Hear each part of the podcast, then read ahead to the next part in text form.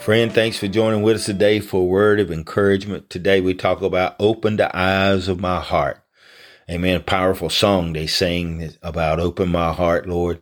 This is Ephesians chapter 1, verses 18 and 19. I pray also that the eyes of your heart may be enlightened in order that you may know the hope to which he has called you, the riches of his glorious inheritance in the saints at the time of writing this, Paul was confined into a prison cell in Rome under the constant watch of a Roman guard.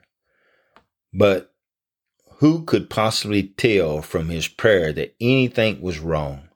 Paul's faithful description of God's power does not allow even a hint of hopelessness or despair to filter through. Instead, he talks of the glorious inheritance of a future in heaven.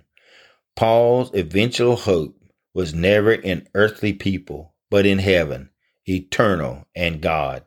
The eyes of our heart could see clearly. Are the eyes of your heart open? So, God, help us to look through your Holy Spirit to glimpse the wonderful future that you've made possible for us in Christ Jesus. May you be encouraged today. May your heart and the eyes of your heart be open to the promises and the love of Christ. Open your heart to Him.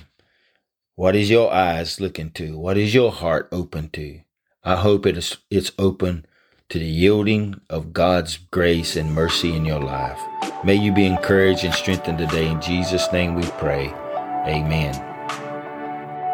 A word of encouragement is produced by Turning Point Ministries. Our mission is to saturate the world with the life giving power of Jesus Christ. We need your help to do this. You can support us by going to tpworship.com and click on the Giving tab. Follow us on Facebook and Twitter. Apostle Locklear is also streaming on Life Now TV, available on Roku, Apple TV, and Amazon Fire. Download our mobile app for Apple and Google. It is time to live your best life now.